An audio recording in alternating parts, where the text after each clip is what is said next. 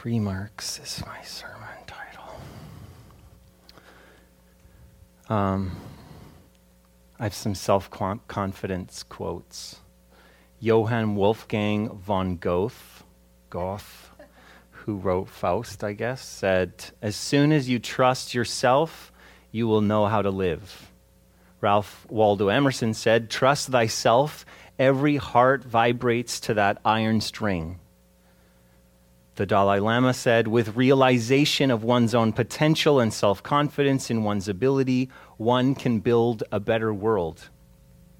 Oprah Winfrey said, It is confidence in our bodies, minds, and spirits that allows us to keep looking for new adventures. And the greatest of all philosophers, Dr. Seuss, said, You have brains in your head, you have feet in your shoes. You can steer yourself in any direction you choose. You're on your own and you know what you know, you're the guy who will decide where to go. Now, life necessitates confidence. It does. We need, we need it. I mean, insecurity, indecision, fear, doubt can paralyze you, can hold you down, hold you back. And of course, self confidence is built upon this one shaky foundation, which is the word self. That's really a problem for me, anyway. Me, my abilities, my upbringing, my skills, my talents, my knowledge. It's not really that stable. And I feel that much of the time. We're continuing on in our Philippians Joy Everywhere series that we started uh, quite a long time ago now, and we've taken little breaks here and there, and so we're returning to it. Um, and it's this letter that Paul writes to the church in uh, the Greek city or Macedonian city, however you want to call it. It was Macedonia back in the day, uh, called Philippi, to encourage the believers there. And he wrote the letter kind of give or take 2,000 years ago ish and we can find encouragement amazingly as we dig into it today. And it's this amazing thing that as we as we go in and we look at what Paul's written and what he's saying, we find tremendous encouragement. Um, Paul starts his letter, if you remember this, he starts his letter with thanksgiving and with prayer, and he's encouraging the Philippians that circumstances can't stop the joy filled good news from going out and that if we live in the, the example and in imitation of Jesus laying down his life, we find uh, that our lives shine like stars for his glory. And this is this tremendous picture that uh, we, we see. So we're in Philippians chapter 3. So if you have your Bible, you can turn there, or we're going to put it up um, on, the, on the slides as well. It's Philippians chapter 3 and uh, we're going to do verses 1 to 6 or 7. 7. Um, so this is what Paul writes Further, my brothers and sisters, rejoice in the Lord. It is no trouble for me to write the same things to you again, and it is a safeguard for you.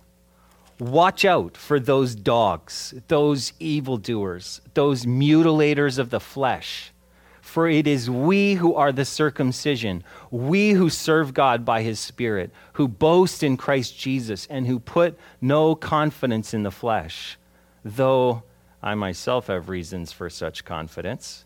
If someone else thinks they have reason to put confidence in the flesh, I have more. Circumcised on the eighth day, of the people of Israel, of the tribe of Benjamin, a Hebrew of Hebrews, in regard to the law, a Pharisee. As for zeal, persecuting the church, as for righteousness based on the law, faultless. But whatever were gains to me now, I now consider loss for the sake of Christ. This is God's word.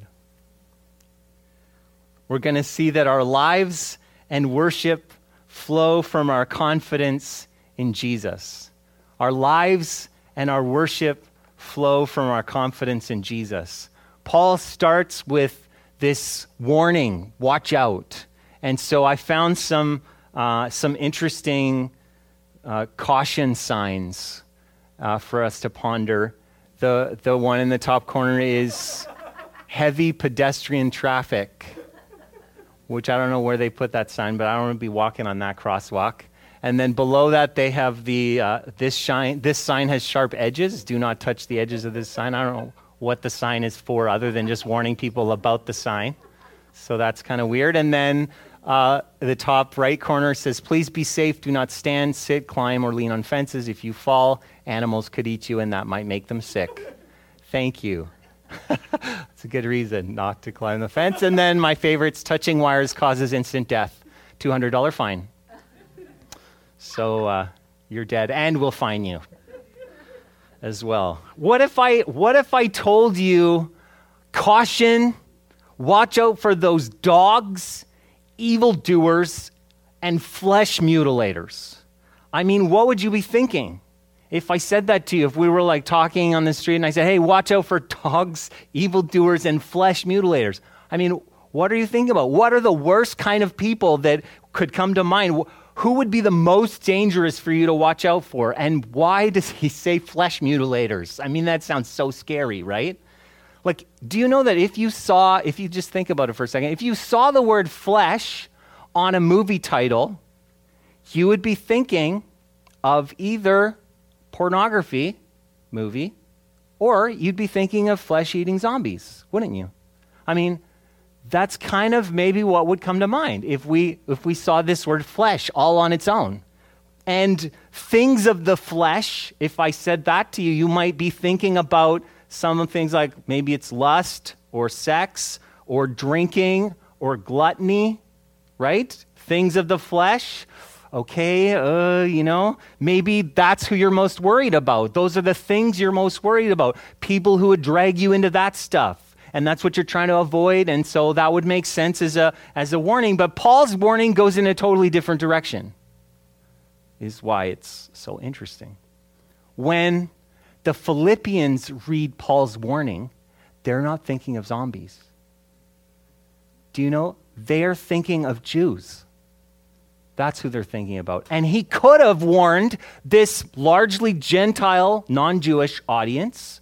He could have warned them about all sorts of things. I mean, they're about their culture. They're living in Rome. I mean, Rome is their culture. About their Roman proclivities. Like, there's all sorts of, you know, flesh stuff out there in the Roman culture that he could have warned them about. Or maybe it would be the pagan beliefs that would surround them and the temples and all the different things people believe that he should warn them about. But Paul's warning is about religious people. That's Paul's warning. He's worried about religious people. The dig is kind of it's interesting because if you look at it, so dogs, this is Paul's three-point dig. Dogs was a common insult or like a way the Jews would talk about Gentiles. Like, you know, unbelievers, pagan dogs, kind of the thing. Even Jesus, in one of his interactions with a, with a, a Gentile woman refers to not giving the food from the table to the, to the dogs, referring to non Jewish people. So it was a way they talked about non Jews. So here, Paul turns it the other way. Evildoers means bad people. I mean, I don't think I've got to explain that. Evildoers, right? And in this case, he's directing it at rule following the goody goody people, the people you would look at and say, wow, they really don't break the rules. Mutilator, this word mutilator was, it's an uncommon word, an extreme word that means circumcision. So it's referring to to that, but it wasn't a common word. It's not a word they would use really for it. It kind of references secret cults or this idea of like people who mutilate their flesh cut themselves to please their god or goddess, some kind of secret group like that. And so you've got this strange picture. But Paul clearly, he, he directs all these digs at one group. And the one group he's directing them at are specific Jewish Christians. So I'm not saying he directed this at all Jews or all Jewish Christians, but specific Jewish Christians. Watch out for believers who add to the good news message. Faith in Jesus and following all the Old Testament laws. Those who claim grace and the list. Follow Jesus and you need to get circumcised, you need to eat kosher, you need to observe feasts and sacrifices, or God is not pleased. You are not a Christian. Watch out, Paul says. For those whose confidence is in their circumcision, their flesh, their pride in their heritage, their religion is outward acts without substance. This is Paul's warning. Watch out. And then he says, For it is we. For it is we. There's a, a story of these three guys who, who are driving through the desert on a road trip and they end up getting the car breaks down in the desert and they're in the middle they un, they know how far they've come and they know how far they got to go they're in the middle of the desert. And so they decide they got to get out of the car they want to stick together and so they're going to walk back to the nearest gas station and try to solve their problem. But it's it's miles and miles and miles and so they each decide you know we can't carry a lot because of how far the walk is so so let's just decide on one thing each we're going to carry. And so the first guy says okay i'll carry this big jug of water i think i can carry that and, uh, you know, what are you going to take? The second guy says, oh, I'll take the, you know, we got this bag of sandwiches. I'll bring the sandwiches. And so they're like, okay. And they turn to the third guy, what are you going to bring? And he's like, I'm going to bring the car door. And they look at him, and the first guy says, what is wrong with you? The car, I'm bringing a jug of water in case we're thirsty in the desert. And he's bringing sandwiches in case we get hungry and we are starving, we need to eat. And you're bringing, what, how, how does it make any sense? And the guy says, Well, I mean, if I get too hot, then I can roll down the window. So it makes sense. That's, that's how religion feels to me. Like this big, onerous thing we're going to carry around that in the end is a bit ridiculous. It's a bit ridiculous. Like we put our confidence in something ridiculous, like you're going to roll down the window. We are the circumcision, says Paul. Now, to be clear, the Jews were circumcised in obedience to the scriptures. They were the circumcised. If you were going to say that about any group of people, it would be the Jewish people, the Israelites. But repeatedly, the prophets warn them over and over and over not to rely on outward affectation, that, that they shouldn't rely just on outward things. Deuteronomy 30, verse 6 says, the, Moses writes, The Lord your God will circumcise your hearts and the hearts of your descendants so that you may love him with all of your heart and all of your soul and live. There was meant to be a difference between being circumcised and being circumcised. Do you catch the difference? Being circumcised and being circumcised. Don't they sound the same? They do.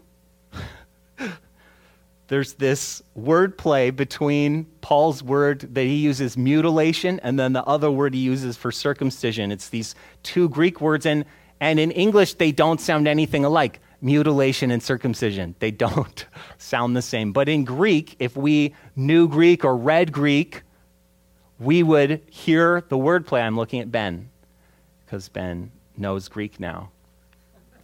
And the two words are th- this is what they sound like in Greek, in John's pronunciation of them katatame and peritome.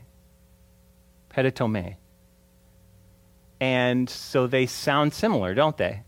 There's a similarity in the, especially in the endings of the word, that people would catch if they were hearing it in the language, that these things are similar, they mean the same, thing in some ways, but they're very different.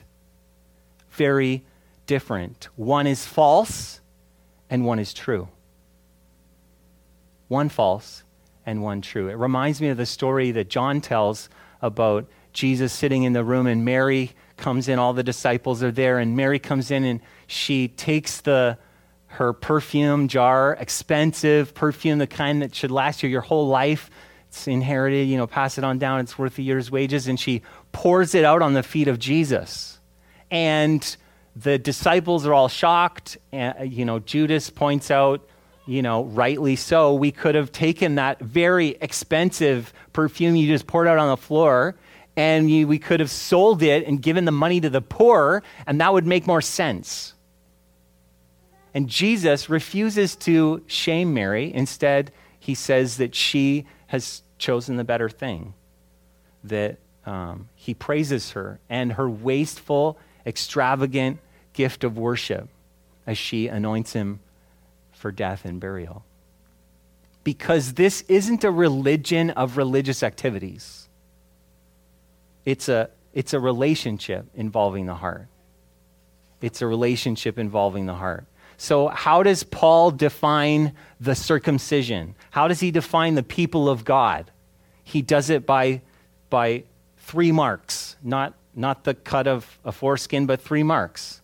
Those who serve by the Spirit, those who boast in Jesus, and those who put no confidence in the flesh. Those are three things he says that mark the Christian, the believer, the one who is the true circumcision.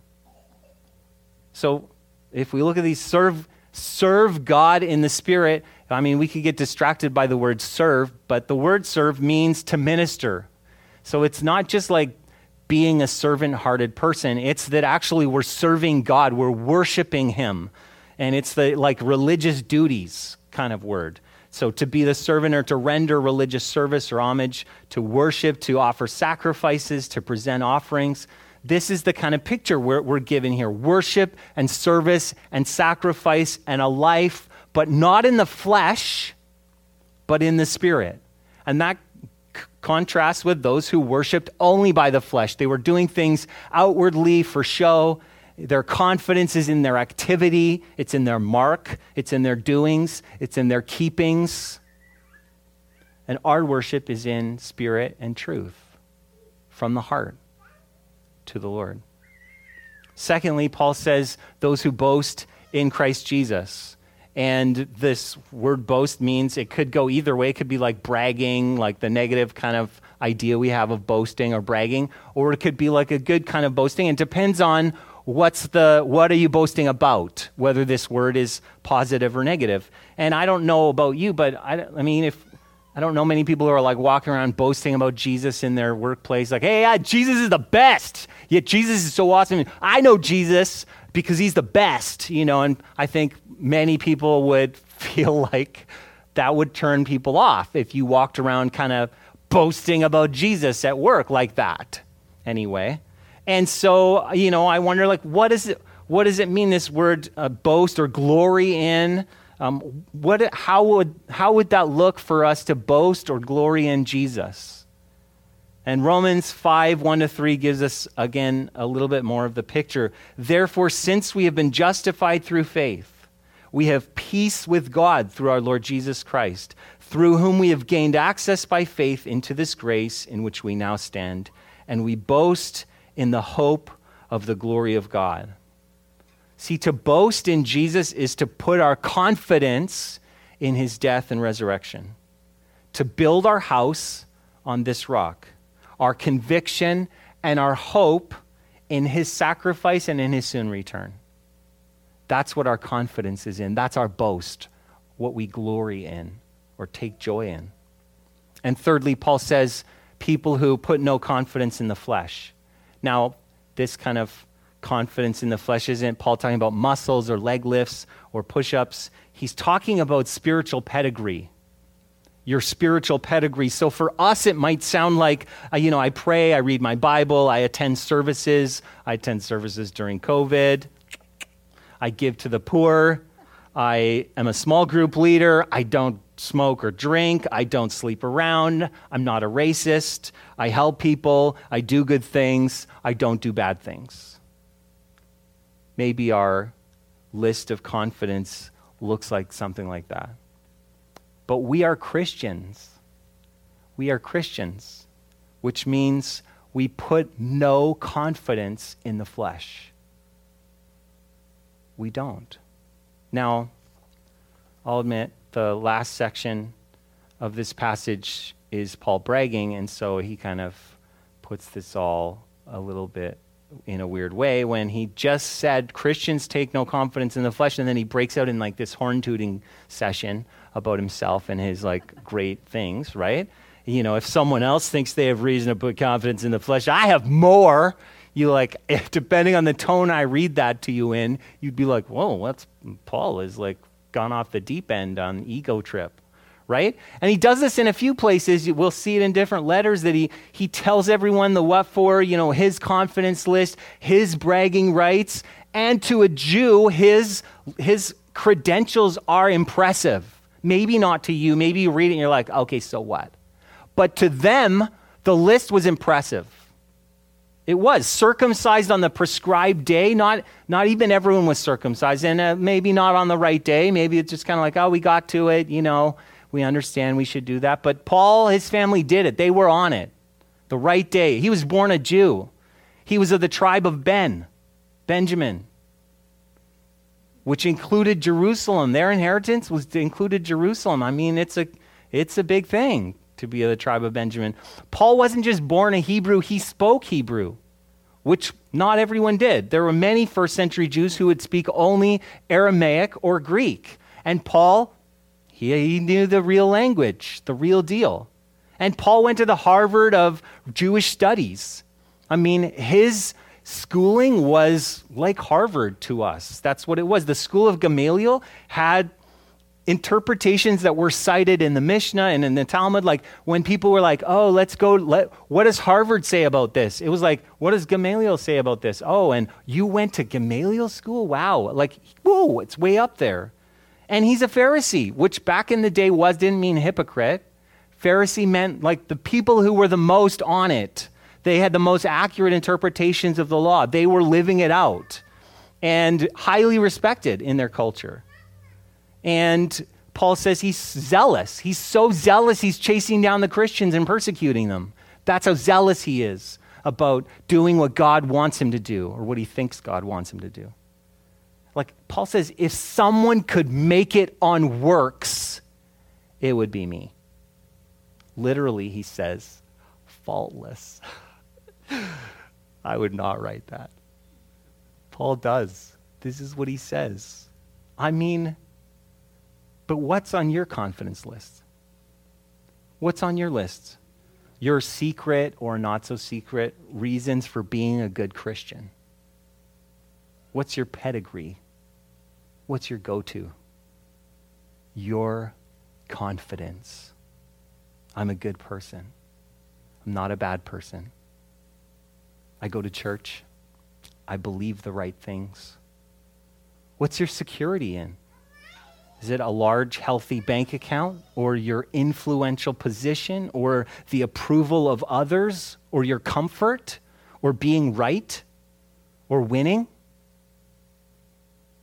In the next verse, Paul will call it all loss. Loss, garbage, refuse, the dung pile. That's what he believes about his spiritual rem- uh, resume. It's not worth the paper it's printed on. Philippians 3 8, just, just below our passage, Paul says, I consider them garbage, that I may gain Christ and be found in him. And you know what? We don't root out this kind of religious twaddle, this like stuff going on by taking a study class. Oh, we'll just study more and then and then we'll we'll start, you know, believing the right way or we'll start, you know, really setting this straight. The the way we we get rid of this is by the expulsive power of a new affection that we come to see Jesus like Paul actually does on the road to Damascus, and it both blinds him and also opens his eyes and transforms him totally. And eventually he does see again. But I mean, he could see before that as he experiences the power and the presence of Jesus. And we glory in a beautiful Savior. N.T. Wright says to celebrate Jesus as Lord and because we are his people is the sure antidote to all false and rival beliefs. That we could come to Jesus, the living Jesus, to encounter him and to be transformed. And so, in conclusion, our lives and our worship flow from our confidence in Jesus. Our section it begins with a reminder warning, and that is watch out for those whose confidence is in the flesh. Not flesh like bad stuff, necessarily, but good stuff, spiritual stuff. And a reminder about us that we are the circumcision, not because we are all externally marked, but internally. It's we who who worship by the Spirit. It's we who glory in Jesus, in his death and resurrection. It's, it's we who take no confidence in our resumes, although you could write it. Only Jesus. And our section ends with Paul's confidence list, his resume. And this reminds us of the list we do carry, that we have made in our hearts, our many prides, our secret and not so secret, and of course, the passage goes on to clarify that for Paul, it's loss, and for us, it's loss. Only Jesus is the gain, knowing him and becoming like him. Would you pray with me?